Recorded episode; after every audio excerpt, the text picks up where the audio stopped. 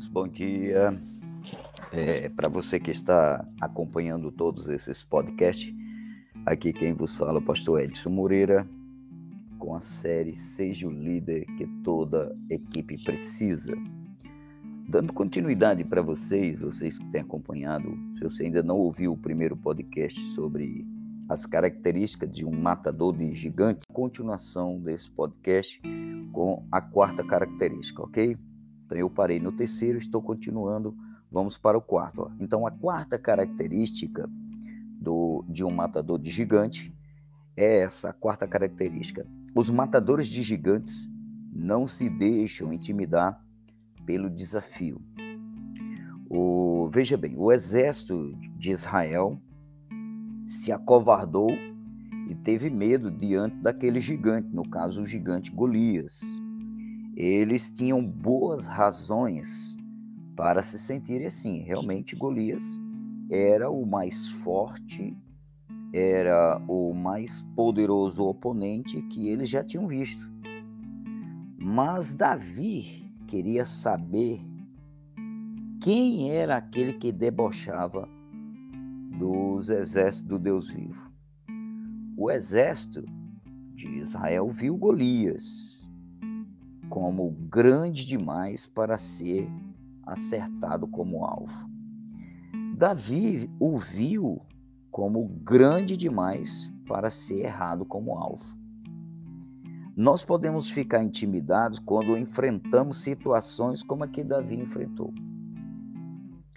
Então, muitas vezes, gente, é, a maneira como nós enxergamos o problema, como nós enxergamos o desafio, a maneira como nós enxergamos os gigantes, né? É, pode ser que isso seja, pode ser não, isso é o, o, o, o principal empecilho, empecilho do qual a pessoa não conquista a vitória. Então, muitas vezes, quando você está diante do, de alguns gigantes, veja bem, é, os gigantes, nossos gigantes, às vezes eles têm uma reputação, no caso de Davi, Davi não tinha nenhuma reputação em batalha. Davi nunca tinha é, uma reputação pública de vitória. Ele tinha vitórias que ele tinha matado o leão, tinha matado o urso, ele tinha aquelas vitórias internas dentro dele, podemos dizer assim, as experiências que ele tinha tido ali no pastoreio de ovelha, mas ninguém mais tinha visto. Quando ele contava essas façanhas, talvez ninguém acreditava no que ele falava, tá certo? Então, nossos inimigos, às vezes, têm uma reputação. Nossos, nossos gigantes, melhor dizendo, nos confrontam continuamente. Então, durante 40 dias, Golias se levantava: Ei, bando de maricotas, bando de medrosos, não tem um de vocês para vir lutar comigo? Vem aqui, seus fracotes. Então, nossos gigantes nos confrontam continuamente. Outra característica, outra situação aqui que, que a gente pode enfrentar, como Davi enfrentou, é nossos gigantes nos derrotam psicologicamente. Então, no caso do exército de Israel, o exército foi derrotado psicologicamente. Né? Outra coisa, os outros ao nosso lado sentem medo. Então, quando você está num ambiente em que as pessoas estão do seu lado sentem medo, você pode ser contagiado por essa coisa negativa, de medo, de pavor. Outra, cara, outra situação que a gente pode enfrentar é nós nos unimos e nunca enfrentamos o gigante. Era isso que o exército de Israel fazia. Estavam unidos, estavam equipados para a batalha, estavam é, é, com suas couraças, com suas armas, com suas espadas, suas flechas, é, estavam unidos, mas nunca enfrentavam o gigante. Então, às vezes, você pode estar unido numa situação, pode estar unido no, em família, pode estar unido como empresa, pode estar unido como, como igreja, como ministério, sei lá, ONG, etc. O lugar que você está inserido, tá certo? Você pode estar unido, mas pode não estar enfrentando. Às vezes, numa empresa está todo mundo unido, mas ninguém está enfrentando aquele problema que está trazendo um prejuízo para a empresa, tá certo? Outra coisa, o nosso líder tem medo do gigante. Às vezes, a pessoa que é para dar o exemplo, às vezes a pessoa que é para dar para ter atitude, a pessoa para demonstrar a ação, a coragem, muitas vezes não vai ter. E aí, é aí onde entra a, a pessoa que Deus chama para você ser, tá certo? Por que Davi não se intimidou? Por que, que Davi não se intimidou com o Golias como o exército de Israel se intimidou? Por que, que Davi é, não se acovardou? Primeiro, a sua paixão era que Deus fosse honrado. Quando você faz as coisas, você faz pensando em Deus, você está pensando no reino de Deus, você está pensando em glorificar a Deus, Deus vai levar a honra. Então a paixão de Davi era que Deus fosse honrado. Segunda coisa, o seu desejo era pela recompensa. Claro, a gente está na terra. O que, que o rei vai dar para o cara que vencer aquele, aquele gigante ali? Rapaz, ele vai dar a princesa, que era a menina mais bonita do palácio. Vai é, coroar esse cara de riqueza. É, a família desse, dessa pessoa vai ter isenção de impostos. Então veja a recompensa. Né? É, talvez, não sei, tá? a, sua, a sua paixão não é que Deus seja honrado, mas pense qual a recompensa que você vai ganhar em fazendo isso, vencendo essa batalha, alcançando esse resultado, tá certo? É, a terceira coisa é a terceira é, terceira situação pela qual Davi não se intimidou é a sua confiança estava em Deus para ser a sua força. Gente, quando nós nos aliançamos com Deus, quando nós temos pomos a nossa confiança em Deus, né? Quando eu falo Deus, eu estou falando do Deus de Abraão, do Deus de Isaac, do Deus de Israel. É o Deus ao qual sirvo e eu creio, tá bom? Então, a sua confiança estava em Deus para ser a sua força. Quem é a sua força? Né? A Bíblia diz em, em, em Esdras, se eu não me engano, que a alegria do Senhor é a nossa força. Neemias, a alegria do Senhor é a nossa força. Né? Então, primeiro, por que, que Davi não se intimidou? Vamos lá. A sua paixão era que Deus fosse honrado. Segundo, o seu desejo era pela recompensa, havia uma recompensa física, material, financeira, claro, né? E a sua confiança estava em Deus para ser sua força. Então, os matadores de gigantes não se intimidam pelo desafio. Se você quer vencer na vida, amigo, se você quer alcançar alguma coisa na vida, não fuja dos desafios. Os desafios que você. Eu, eu, eu tenho dito aqui, sabe? Eu moro numa cidade 40 quilômetros de Fortaleza chamada Horizonte. É, eu moro no nordeste do Brasil. E eu tenho dito aqui para as pessoas que me escutam, eu digo o seguinte, gente, é, não fuja de desafios. Na realidade, líderes, eles são resolvedores de problemas. Líderes são pessoas que encaram os desafios de frente é, e os resolvem, ou pelo menos amenizam o estrago que eles causam. Então, os líderes, eles são isso.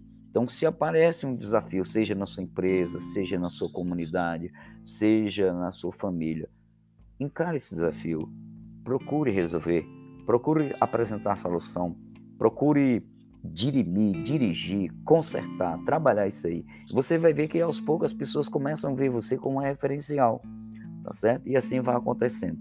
Outra característica de um matador de gigantes é essa quinta. Os matadores de gigantes constrói sobre sucessos passados. Né? Em que, que a confiança de Davi ela estava baseada, firmada, claro, na, na proteção de Deus, nos encontros bem-sucedidos que ele teve com o leão e com o urso. Então pegue, sabe, aquele histórico de vitória que você teve no passado, uma conquista, você você se propôs a fazer algo, você alcançou pequenas vitórias, certo? É, talvez essas vitórias não foram tão aclamadas, afamadas, mas para você foi uma vitória, tipo uma perca de peso, né? concluir um curso, uma faculdade, ler um livro, né? É, todos os dias ou, ou, ou, alguns dias na semana fazer caminhadas, né? alguma coisa que para você é, tem grande significância, tem grande importância que você se é, sente isso que foi uma vitória na sua vida. Então os matadores de gigantes eles constroem sobre sucessos passados. Tá certo? Então, a confiança de Davi estava firmada na proteção de Deus naqueles encontros. Se Deus me protegeu de um leão, né? Diante do Golias e um leão, o leão era mais é mais ágil, né? Tem mais garras, tem, tem mais presas, né? Para derrotar um, um, garoto com seus 17, sei lá, 18 anos, né? Um urso. Né? Quem que enfrenta um urso? Né? Então, da, é, Davi ele, ele lembrou ao povo e ele lembrou a si mesmo acerca da fidelidade de Deus. Davi estava dizendo para o exército que Deus é um Deus fiel, Deus é um Deus que protege, é um Deus que guarda. Então, queridos, eu gostaria que você fizesse uma lista, né? Que você escrevesse aí uma realização em sua vida que ele tenha trazido um senso de orgulho. Escreva alguma coisa que que foi que você realizou e que isso trouxe um senso de, de vitória para você, que você se sentiu orgulhoso no bom sentido por ter alcançado aquilo, tá certo? Para mim, um, um, senso assim, uma coisa assim que marcou muito a minha vida foi eu eu ter entrado nas forças armadas, tá certo? Eu ter entrado nas forças armadas, eu vou entrar soldado, eu vou fazer o curso de cabo, vou tirar o primeiro lugar na, na, na minha turma de, de 70 alunos, vou fazer o curso de sargentos e vou ficar em segundo lugar, né? Não tirei primeiro por causa de um vacilo lá, de uma nota que eu no dia eu me distrair, não prestei atenção e acabei esquecendo a resposta. Mas tirei o segundo lugar no curso de sargento, uma turma de, de 12, de, de 10, 10, 10 formandos, né? 10 não, acho que era 16 pessoas, 16 sargentos sendo formados, e eu tirei o segundo lugar, tá certo? Então, isso me deu um senso de, de conquista. Eu me lembro também outra coisa que me deu um senso de conquista, é que quando assim que eu entrei no quartel, é, nós fizemos uma, uma, uma, caminhada de 70 quilômetros. Isso marcou muito minha vida, porque eu andando com uma mochila de quase 20 quilos, 20 a 25 quilos, um fuzil de 5 quilos e 200. Havia todo o fardamento em cima de mim, coturno, aquelas coisas, chovendo. Eu andei 70 quilômetros então, para mim, isso marcou minha vida de modo de assim, eu agora eu ando qualquer distância, não tem limite para mim. Onde, onde tiver um, um, um, desafio, uma coisa, se eu não tiver o veículo, o transporte, eu vou a pé. Eu vou, eu, eu chego lá. Tá certo? Então, isso marcou muito poderosamente a minha vida, tá bom? Então, é, Davi, ele, ele esteve, ele teve envolvido, né? Ele deve ter envolvido Aliás, melhor dizendo, deixa eu corrigir aqui. Isso que você que você vai escrever listando como uma realização em sua vida que ele tenha trazido um senso de vitória, um senso de orgulho, um senso, né?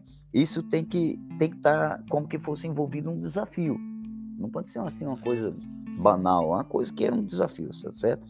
Talvez você provavelmente sentiu alguma dúvida quando você estava diante desse desafio. Eu faço isso, eu não faço. Tipo, para alguém pode ter sido sair de uma cidade mora noutra, né? É, os medos, as incertezas, mas no fim se comprometeu totalmente com aquele desafio, com aquele objetivo.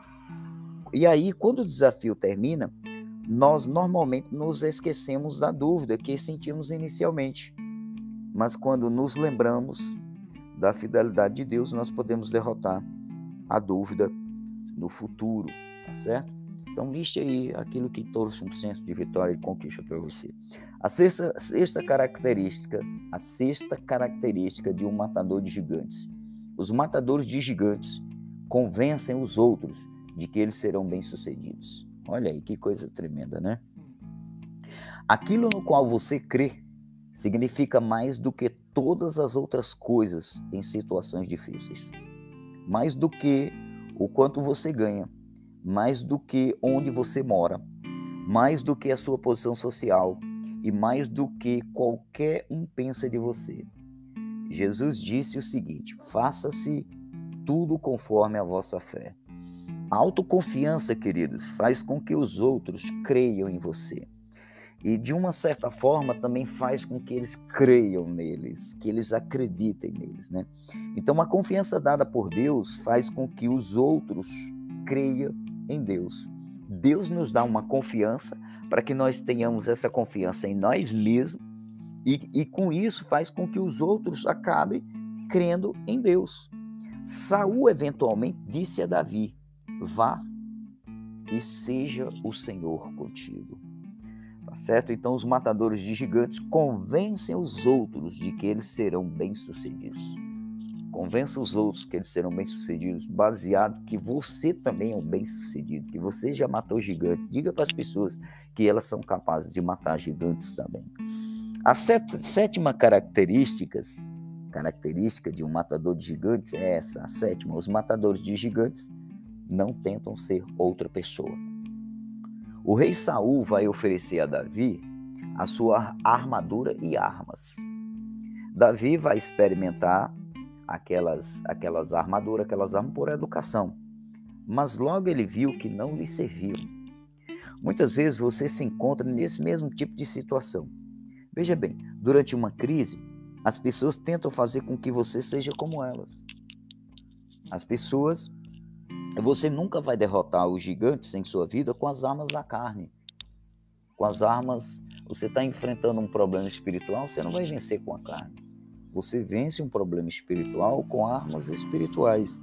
E o apóstolo Paulo diz que as nossas armas são poderosas em Deus, armas defensivas e ofensivas para trazer cativo todo pensamento contrário ao conhecimento de Cristo e vingar toda rebelião. E Deus espera que nós só usemos o que já temos para superar nossos gigantes.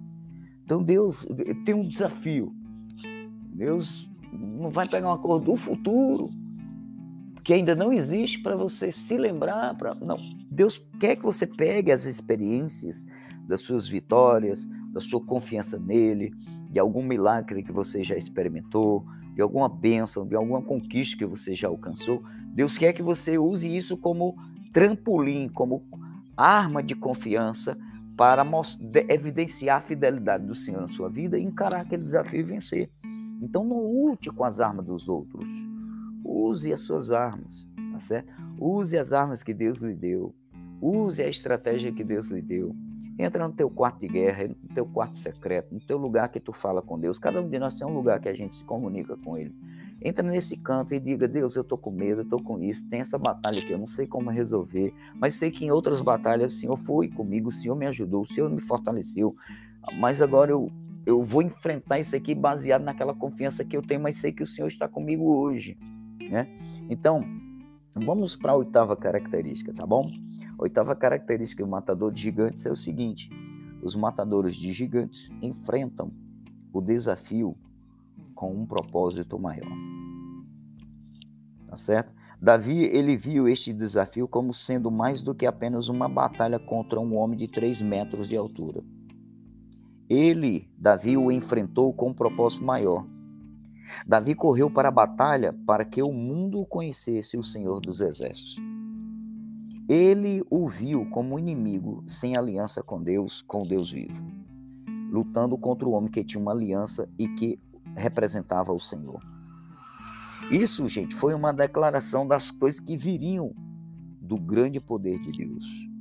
Então, quando tu faz as coisas, tu faz, tu vai com um propósito maior. Qual é o propósito pelo qual você está fazendo isso? Qual o propósito que te move? Né?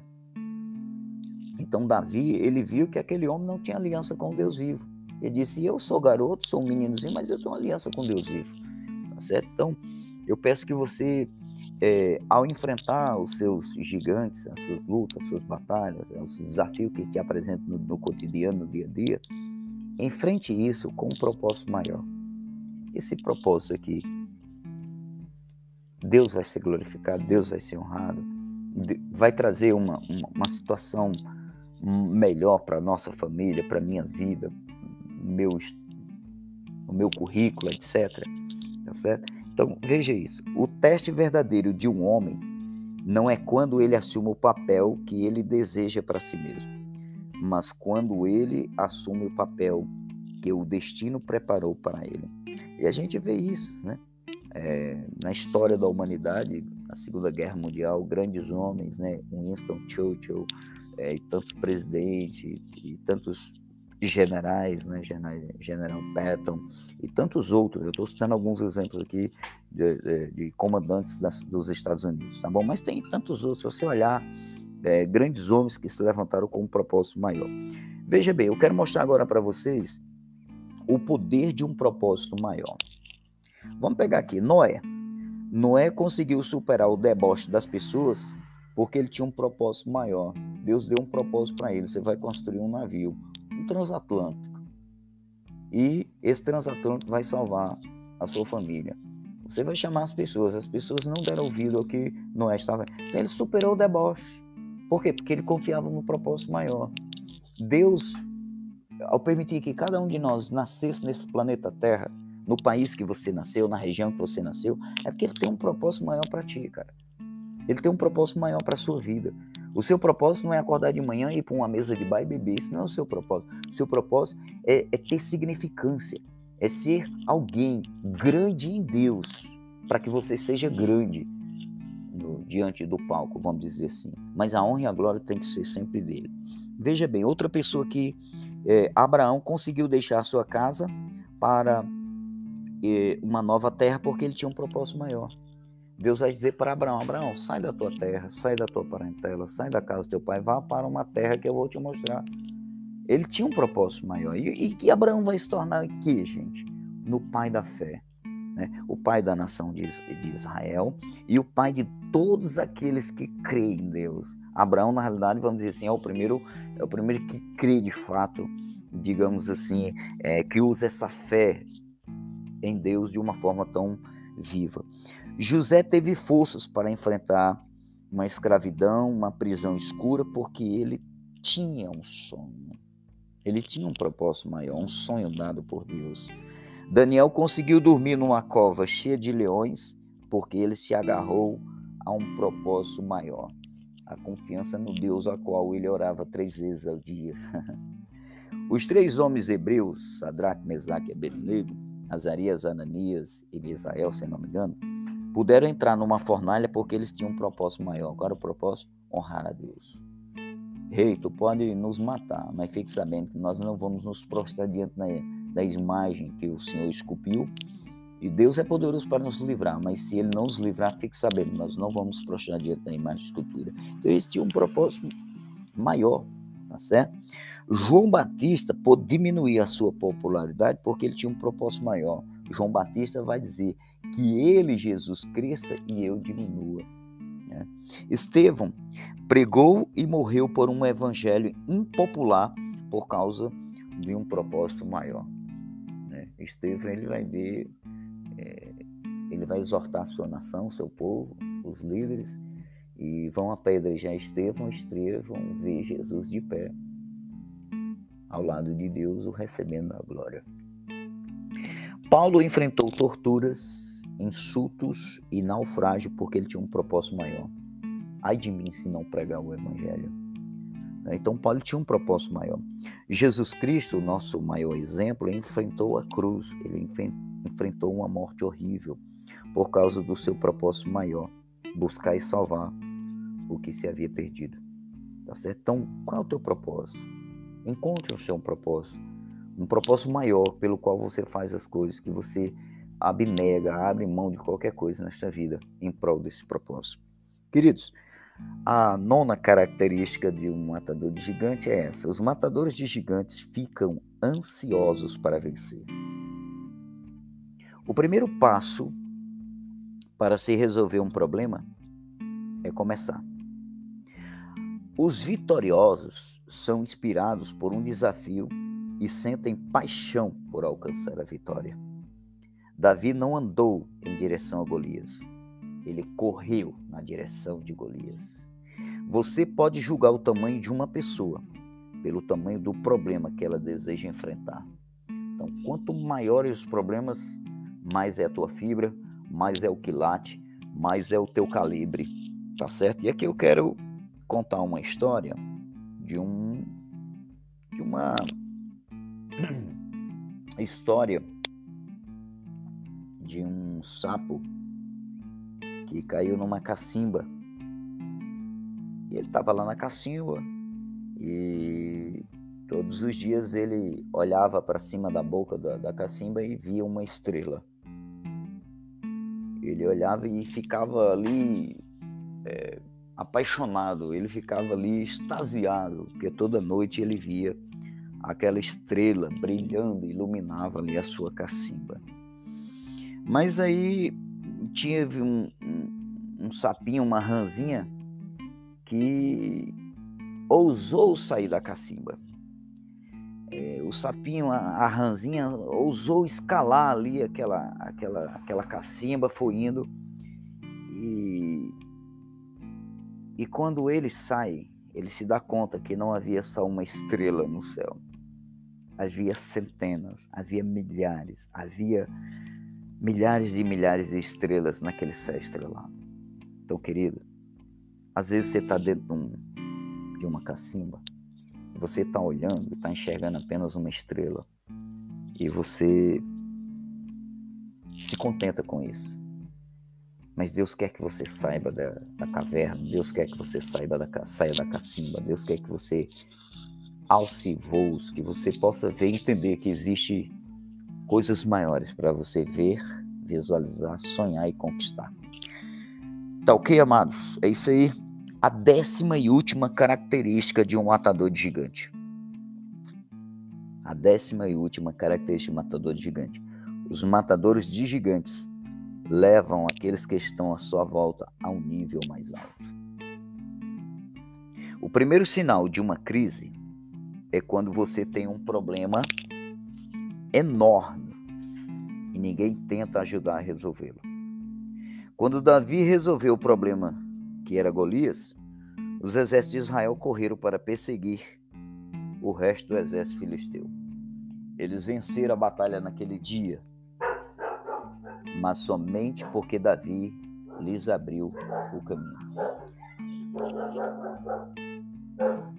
Então Deus quer que você seja esse conquistador.